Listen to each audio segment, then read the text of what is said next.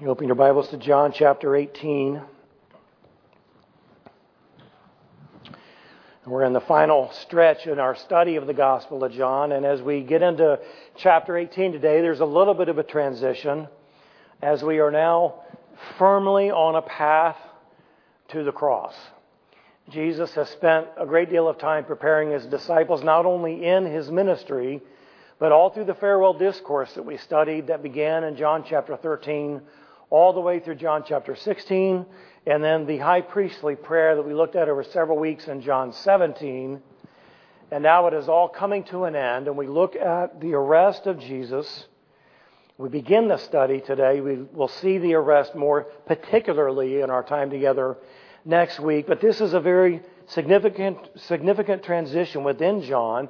His purpose hasn't changed. His purpose has always been to accurately portray Jesus as the incarnate Son of God. He has done that very well. He has done that uniquely and differently than the other gospel writers have. But in this section, Jesus' public ministry is over. He has been preparing his disciples for his departure. He has prayed for them and all who would believe in him through their ministry. And now all of the focus is on the cross, the completion of the eternal plan of redemption is here.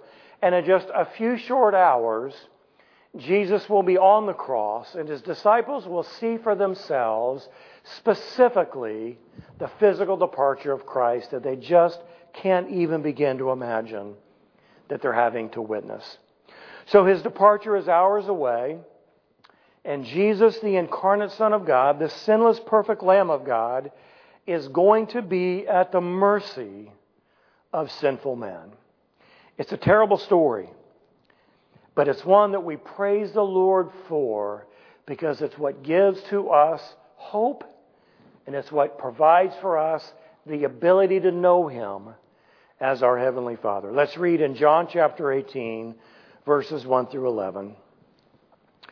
When Jesus had spoken these words, he went forth with his disciples over the ravine of the Kidron where there was a garden in which he entered with his disciples.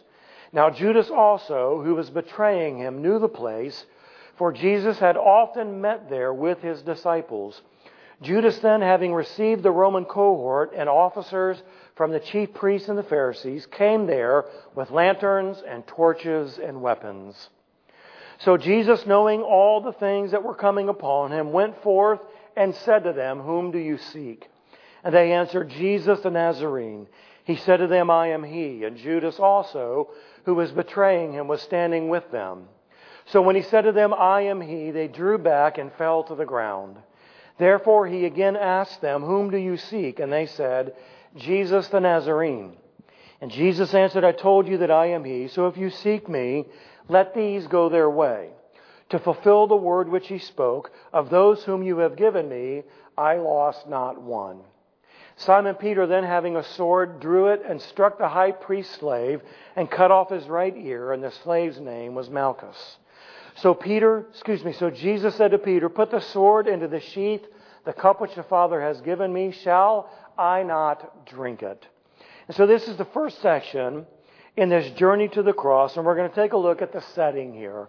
The setting is in the first part of verse 1 when Jesus had spoken these things, and the setting is very simply, in my mind, the ending. That phrase, when Jesus had spoken these things, may either relate directly back to the prayer that he prayed that's recorded in all of John 17. It might also reflect back to what Jesus has said to them in the farewell discourse, that which began as they entered into the upper room, as he had washed their feet, as he has instituted the Lord's Supper. However, we look at this, Jesus' public ministry is coming to an end. He had accomplished absolutely everything that the Father had given him to do, except for one, and that is the cross which lays before him. That reality is now on the horizon as the hour is finally coming.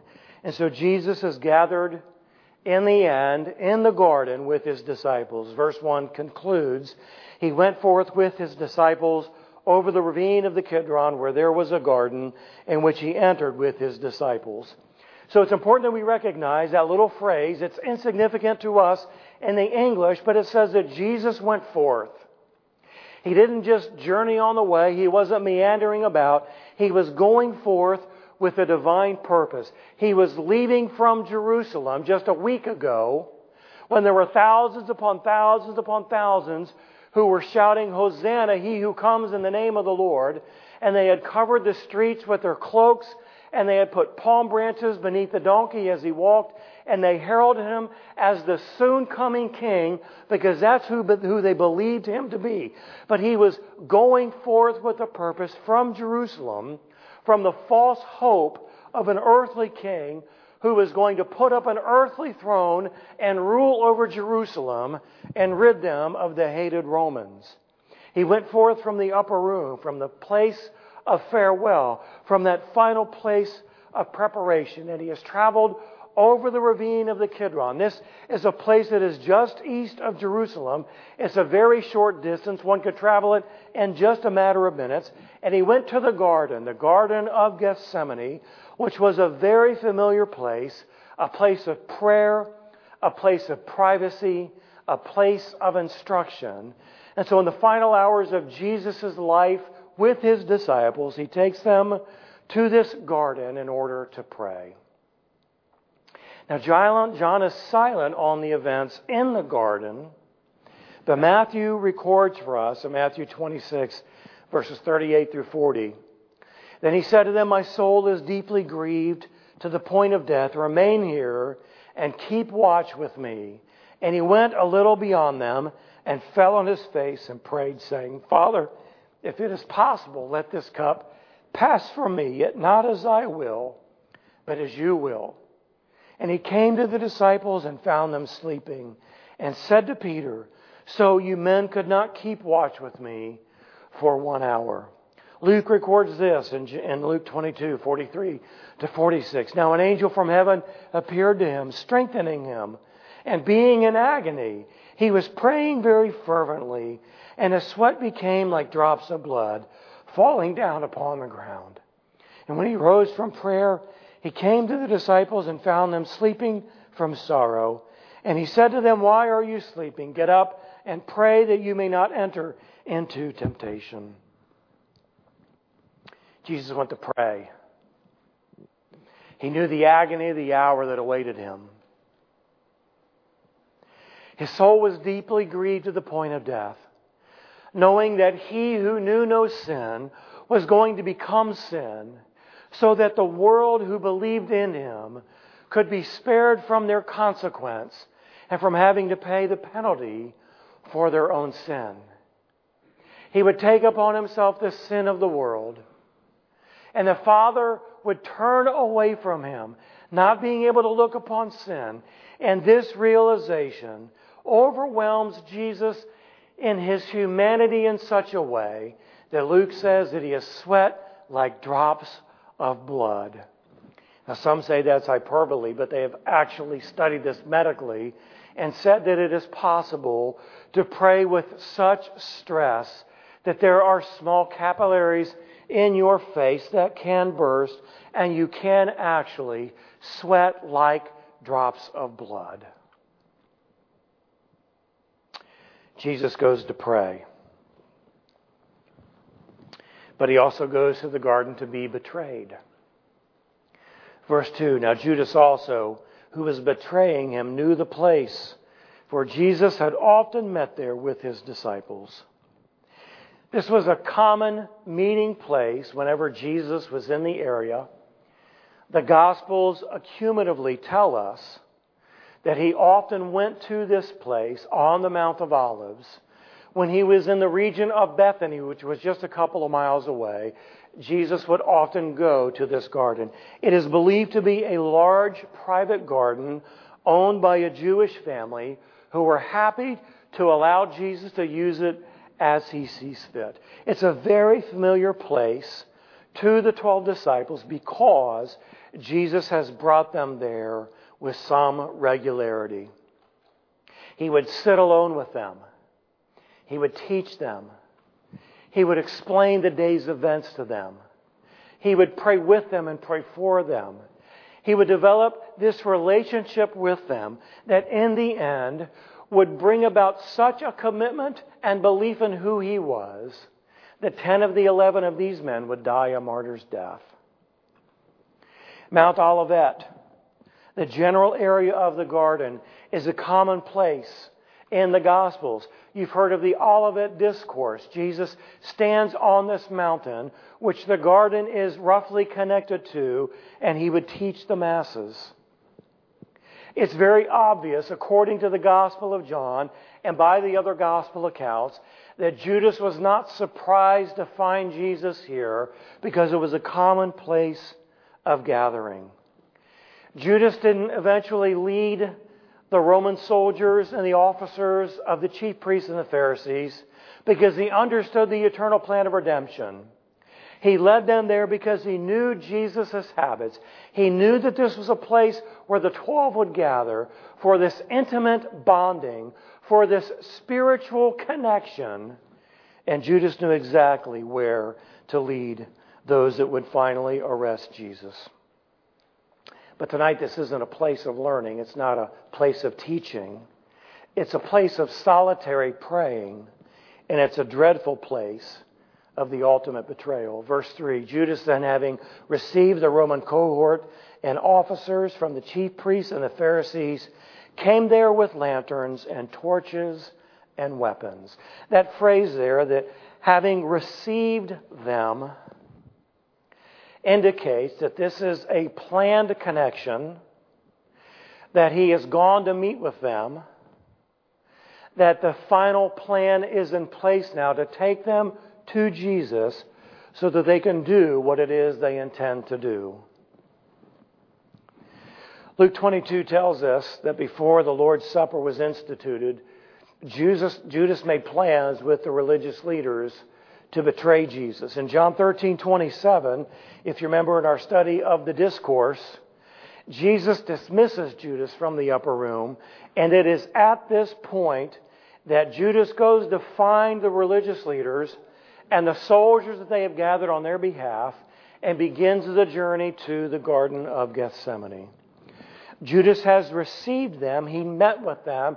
He's confirmed the plan. He has received the money. And now he is on his way to consummate the arrest and the betrayal of Jesus, the one that he falsely professed to be his Lord. There are three groups present in this arrest, but John only mentions two specifically. The first group is the Roman cohort. At full strength, a Roman cohort would be between 600 and 1,000 men. But because of the massive feast that is taking place in Jerusalem, it is highly unlikely that the entire Roman cohort has gathered with them to go to the Garden of Gethsemane. Like we would say that the fire department went to put out the fire. Well, not every single person in the fire department, but representatives from the fire department went to put out that fire. So it is estimated that there's probably a small section of this Roman cohort, 100 to maybe 200 men, who are going to go and carry out this arrest. The second group that is mentioned is the officers from the chief priests and the Pharisees. These are the temple police. These are the ones who take care of the temple, protect the temple, protect the rabbis, keep order in the temple. The Roman soldiers had absolutely nothing to do with that. But this group of people who are dispatched by the chief priest, by the religious leaders, have joined with this faction of the Roman cohort to go to the Garden of Gethsemane to carry out this arrest. It's impossible to know how many of this group is there but there has to be at least a substantial representation as we move into the trials, if there's any verification or validation that would take place in the trial that Jesus would be succumbed to or that he would be um, held to in the event that the police had to give any testimony. So the third group that is mentioned here is a group that John doesn't mention by name. It is included by implication, but this group is the chief priests.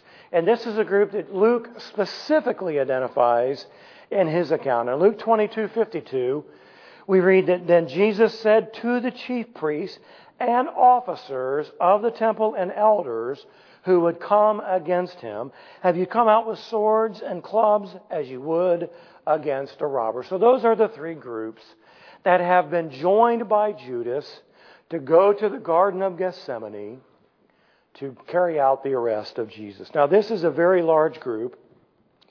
It would be an, a very intimidating group as they march on their way to the garden. Now, if you know anything about Roman soldiers, they were intimidating. They were the most highly trained military group of the day. They were not known for their kindness or their mercy. They were not known to give second chances. They were a ruthless and a brutal group. And this group marching with the official temple police to the garden, showing up, would be an incredibly intimidating group of people to be facing against. So they are expecting Jesus to flee. And for this reason, they are bringing with them lights and torches and weapons so that they can squash this little uprising. And it would please them to the nth degree to be able to do that because that's the kind of individuals the Roman soldiers are.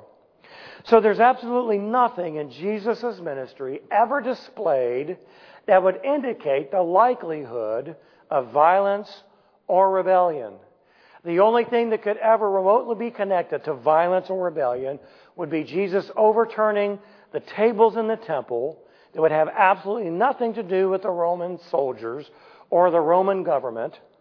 But there was nothing in Jesus' ministry or his MO, if you will, that would indicate the expectation of a violent uprising. But they have arrived in great force. They are prepared for the worst, and they show up in the garden. So Jesus has gone to pray. He's gone to be betrayed. And he's gone, number three, to do God's will. Verse 4a So Jesus, knowing all things that were coming upon him, went forth and said to them. So Jesus has no intention of fleeing. He is simply going to do all that the Father has instructed him to do. So, knowing all things that were coming upon him, he went forth to them. He makes himself visible. He presents himself to their very eyes, giving the indication there isn't going to be any fleeing or any trouble on his part. Now, there are some who believe that Jesus was surprised by his arrest, that he was caught off guard by the trials and the crucifixion, that he was an unwilling victim, and that he was reluctant to follow the divine plan. But this verse truly dispels that notion. He didn't hide in the bushes. He didn't hide behind the other men who were with him he steps forward and says, Here I am. Jesus knew everything that was coming his way this betrayal, his subsequent arrest, the illegal trial, the beating, and his death on the cross to pay for the sins of mankind. He never fled, he never resisted. He displayed a calm and a quiet confidence in the sovereignty of God's plan and his role in it. Now, he prayed he agonized. He said, Father, if there's any way that this cup can pass from me, not my will, your will. But Jesus is totally committed to the plans and purposes of God, and he very accurately understands his unique role in it. Though John does not record it, Matthew, Mark, and Luke do, that when this group comes to meet Jesus in the garden, Judas kisses Jesus to identify to the soldiers the one that they are to arrest. This is the prearranged signal that Judas gives to the chief priests and the Pharisees. If in fact Jesus, Jesus hides himself or denies that he is who he is, Judas is going to make it very, very clear who the real enemy is. Mark 14, 44. Now he who was betraying him had given them a signal saying, Whomever I kiss, he is the one. Seize him and lead him away under guard. This is what Judas agreed to do for the 30 pieces of silver in exchange for Jesus. Now, in Jewish culture, there were several symbolic kisses. You could, feet, you could kiss the feet, you could kiss the hand, you could kiss the head, you could kiss the hem of the garment. But Judas chose the one that declared the deepest symbol of love and homage to, to an intimate friend, and that was a kiss on the cheek. Nothing more clearly symbolizes the depravity of Judas's heart and the depth of his sin that he would choose to kiss Jesus on the cheek, indicating that this is the most intimate, loyal connection I have. We are BFFs. I love this guy with all my heart. I would do anything with him. This is the guy that you're supposed to arrest and to take away. It is an unconscionable choice that Judas makes to signify the one they are to arrest with this most intimate Jewish customs, kissing someone on the cheek. The treachery of Judas is the most despicable, and it is emphasized in this singular account. So, after this despicable act of betrayal, Jesus approaches them and in this exchange, we see, number two in our outline, the majesty. We see the majesty of Christ. Verse B concludes by Jesus saying, Whom do you seek? No running, no hiding, no denying, no renunciation, nothing. Jesus simply says, Whom do you seek? Jesus, the one to be, the one to be arrested, the one that is being betrayed, goes to meet his captors and he takes charge. He basically says, Who are you looking for? Verse 5. They answered him, Jesus the Nazarene, and he said to them, I am he. And Judas also, who was betraying him, was standing with them. Now, Jesus the Nazarene, or Jesus of Nazareth, as some translations might say, is a formal legal way of identifying particularly the one that they are looking for. You could say Simon the son of. You could say Jesus the son of. And here they identify Jesus of Nazareth. And it makes no mistake in whom it is that they are actually looking for. So before we get to Jesus' response, I want you to notice what Jesus, what John says about Judas and the fact that Judas was standing with them. When Judas comes and betrays Jesus with a kiss, he doesn't turn and join Jesus and the disciples. He backs away from Judas and he is now standing with those who are going to arrest him. It's a clear indication that Judas is not a part of the twelve. He's not a part of the group. That he has no part in Christ that in fact he stands opposed to Christ, symbolized in the betrayal and now firmly entrenched in the minds of the true disciples as they say as they see Judas aligned with those who are going to arrest him. We see the majesty of the I am and verse 6. So when he said to them, I am he, they drew back and fell to the ground. Now, if you remember in our study in the Gospel of John, all throughout the Gospel of John, anytime Jesus says, I am, the personal pronoun he is not in the Greek. It's supplied as a part of the translation. And what Jesus says in the Greek is ego eimi, which means I am. That means only one thing, in the Jewish culture and in the Jewish religion, it means that I am the great I am, the one that you are seeking, the one that you profess to know as Yahweh. I am. I am the one you're looking for. I am He. This name originates all the way back to Moses and the enslaved children of Israel when God was going to call to himself this nation of Israel. And he says in Exodus chapter 3, as God is giving to Moses his instructions, Moses said to God, Behold, I am going to the sons of Israel, and I will say to them, The God of your fathers has sent me to you. Now they may say to me, What is his name? What shall I say to them? And God said to Moses, I am who I am. And he said, Thus you shall say to the sons of Israel, I am has sent me to you. And so when Jesus says that I am the good shepherd, when he says I am the light of the world, when he says that I am the fountain of living waters, and when he stands here in front of the betrayer and those who would arrest him, and they ask, I want to see Jesus, he comes forward and says, I am. It is the majesty of Christ. It is the affirmation of his deity. And it is Jesus simply saying, I am the one you're looking for. I am the Son of the Most High God. I am Yahweh. If you have seen me, you've seen the Father. If you know the Father, then you know me. And this is what Jesus is saying. And while this would be incredibly lost in the hearts and the lives of the Roman soldiers, every Jew who was standing there knew exactly what Jesus is saying.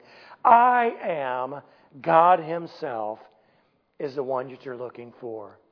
This I am rules over all. At the mention of the name I am, they, the enormous group there to arrest Jesus, drew back and fell to the ground.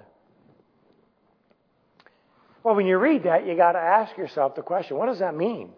Who is the who is the they? What does this mean? They drew back and fell to the ground. Well, there are a variety of ways we can understand this, and there are a couple of very comical attempts to explain this. Some think that Jesus appeared out of the shadows and spoke loudly and startled these Roman soldiers and this temple police and they stepped back, and being in a large group, they kind of stumbled over each other and they fell to the ground like dominoes. That's one of the explanations. Another one of the explanations is this. Some believe that John is creating a theophany, and a theophany is this divine appearance of God. And so something that John is trying to create that, where these soldiers are seeing and hearing a divine revelation of God, and they voluntarily fall to the ground as a sign of worship and reverence. But this is even more ridiculous because if this were true, as soon as they got to their feet, they would run up and arrest Jesus. It makes absolutely no sense at all. These are Roman soldiers. They're temple police. They are trained and armed. They're probably fanned out to cut off any possible escape so, how ridiculous are these explanations? There's only one way to understand this. Jesus, as the great I am, speaks the truth about who he is, and his enemies are rendered powerless, and by some invisible force, they are pushed back and they simply fall to the ground. Why? Because the I am has spoke. He rules over all. And the spoken word of God is powerful. It is active. It is supernatural. Through the spoken word of God, everything that we know came into being. At the spoken word of God, the bush burns in the presence of God. At the spoken word of Jesus, the water turns into wine. At the spoken word of the I am, Lazarus comes out of the tomb in his grave clothes. You see, Jesus reveals who he is, the I am, that he rules over all, and it is in this declaration that they are rendered powerless this mighty, powerful Roman army, and they simply fall to the ground. There's no earthquake. There's no loud sound. There's no bright light like the transfiguration. Jesus simply says, I am, and they're rendered powerless, and they just hit the deck. They drew backward, which means they withdrew, which means they did that. They were so startled at the truth of what they heard that they withdrew and they fell to the ground like they would fall flat on their back. And people listen to this and they look at this and they say, that is ridiculous. How could that ever happen? Well, you know, in the book of Joshua, it records that the Israelites marched around the fortified city once a day, and on the seventh day they marched around it seven times, and they blew their trumpets, and the walls of Jericho imploded, and people said, That's ridiculous. That could never happen. And thousands of years later, archaeologists find the city, and they say, This is very peculiar because all of these walls are fallen down on the interior of the foundation like an outside force crushed them as opposed to something blowing them outward. You see, what is ridiculous to the lost mind of man is simply explained as truth through the supernatural God through whom all things are possible. These Roman soldiers don't retreat. They are trained to go forward. And yet, at the declaration of who Jesus is, they fall to the ground. Not because they stumbled, not because they tripped, not because they were startled from Jesus appearing out of the dark. They certainly didn't fall because they were worshiping.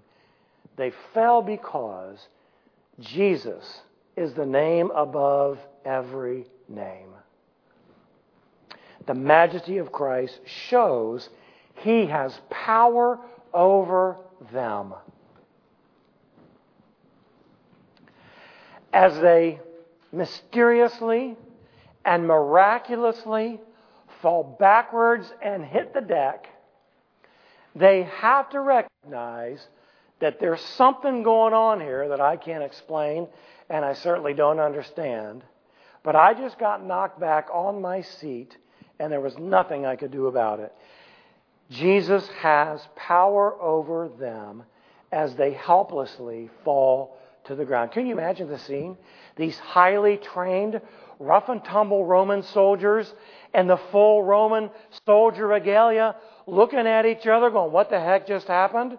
And they get up and they brush themselves off. They look at each other and they're just thoroughly confused. And verse 7 after this has taken place, therefore he again asked them, Whom do you seek? And they said, Jesus the Nazarene. I don't know if we got a lot more timid and a lot more quiet, and they weren't as excited about announcing who it was they were looking after, but nonetheless, they announced it for the second time. And I wonder if they thought for a split second what's going to happen now, since we just got knocked back on our seats. But we see here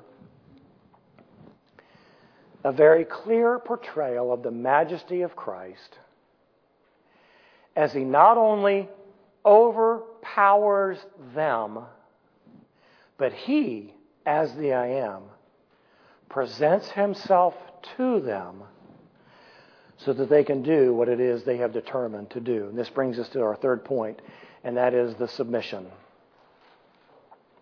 Verse 8 Jesus answered, I told you that I am He. So if you seek me, let these go their way. So Jesus has just demonstrated his ability to overpower them, to dominate them, to render them absolutely ineffective in accomplishing their task. But instead, he says, Here I am. I'm the guy you're looking for. I'm not going to run away. I'm not here to fight. I'm just here to let you do what it is you desire to do. You see, Jesus wasn't an unwitting or an unwilling participant in what was about to take place. He knew precisely what his role in the eternal plan of salvation was, and he was not going to walk away from it. He was not going to delegate it, but he presents himself as I am the one that you're looking for.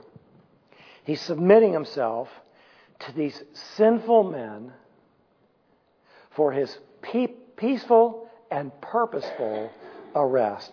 He asks for the release of his followers since he is the one that they're seeking, and he simply says, Let them go. now, many, excuse me, many speculate that Jesus has asked them twice who it is that they're seeking in order for them to announce that they're only looking for him so that there would be no legal grounds for them to arrest the disciples who were standing with Jesus. That's what leads us here into verse 9 to fulfill the word which he spoke of those whom you have given me. I have lost not one.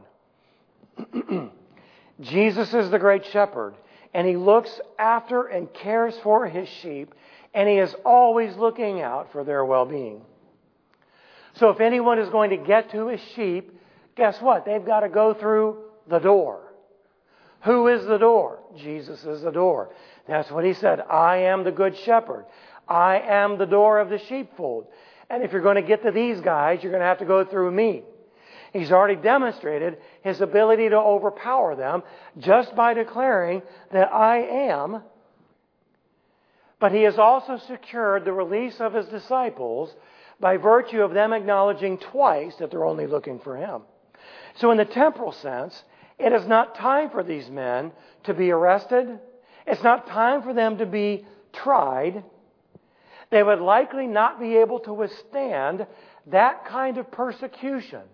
But after Jesus is crucified and is raised, and they are filled with the Holy Spirit, then they will be arrested. Then they will be tried.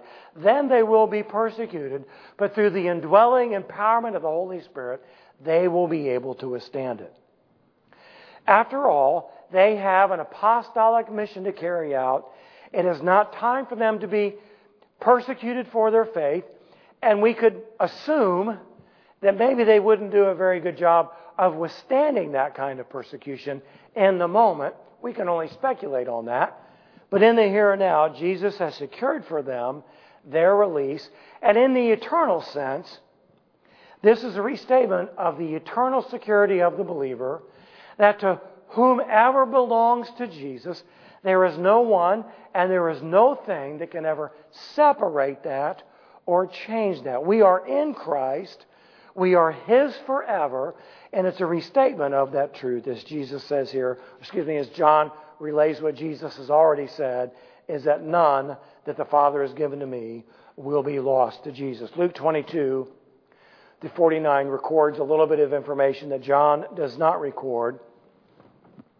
When those who were around him saw what was going to happen, they said, Lord, shall we strike with the sword?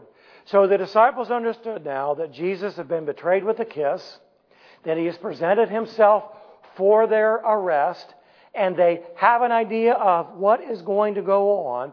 But before Jesus can give an answer, we read in John 18:10, Simon Peter then, having a sword, drew it and struck the high priest's slave and cut off his right ear, and the slave's name was Malchus. So Peter, the ever brash, impulsive one, doesn't wait for Jesus to say anything else, but he steps forward and he hits the high priest's slave in the head and cuts off his ear. So at this point, Peter's declaration that he would die before betraying Jesus is true. Peter's willing to fight. Perhaps emboldened by the powerful display of the entire group there falling down when Jesus declared that he is the I am, Peter decides that this is the right time to strike. Perhaps this was the beginning of the military battle that they hoped for and expected that would usher in Jesus' establishment of an earthly and a physical throne. We don't really know. But Peter was willing to fight, perhaps even to the death. And Luke tells us that Jesus heals the ear of Malchus, the servant, which is another powerful display not only of the love of Christ, but of the majesty of Christ, as he's willing to heal the one who is there to arrest him and bound him over for trial. Well, Jesus intervenes at this point and he makes a declaration that in his submission he is going to obey the Father. Verse 11a. So Jesus said to Peter, put the sword into the sheath. This is not a physical battle. Jesus was not an earthly king that needed his followers to protect him. He was perfectly able of protecting himself, clearly displayed as the Roman cohort and the temple police falling to the ground. But this isn't a physical battle, it's a spiritual one. Verse 11 concludes The cup which the Father has given me, shall I not drink? So Jesus knew what he came to do. He came to die on the cross. He's prepared his men from the very beginning for this moment. This cup of trial that Jesus is facing with separation from God as he was to become the Lamb of God who takes away the sins of the world.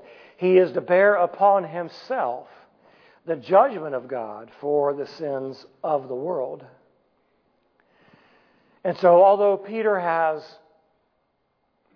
noble motivation in striking the high priest, Jesus affirms that this is not a physical battle, it's a spiritual battle. I am here to obey the Father and you are going to, be, to obey the Father as well.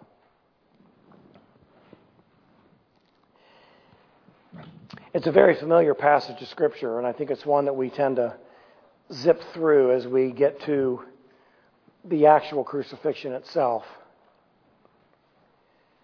But thinking about what Jesus went through as he prayed in the garden, and what he does as he stands before those who will arrest him.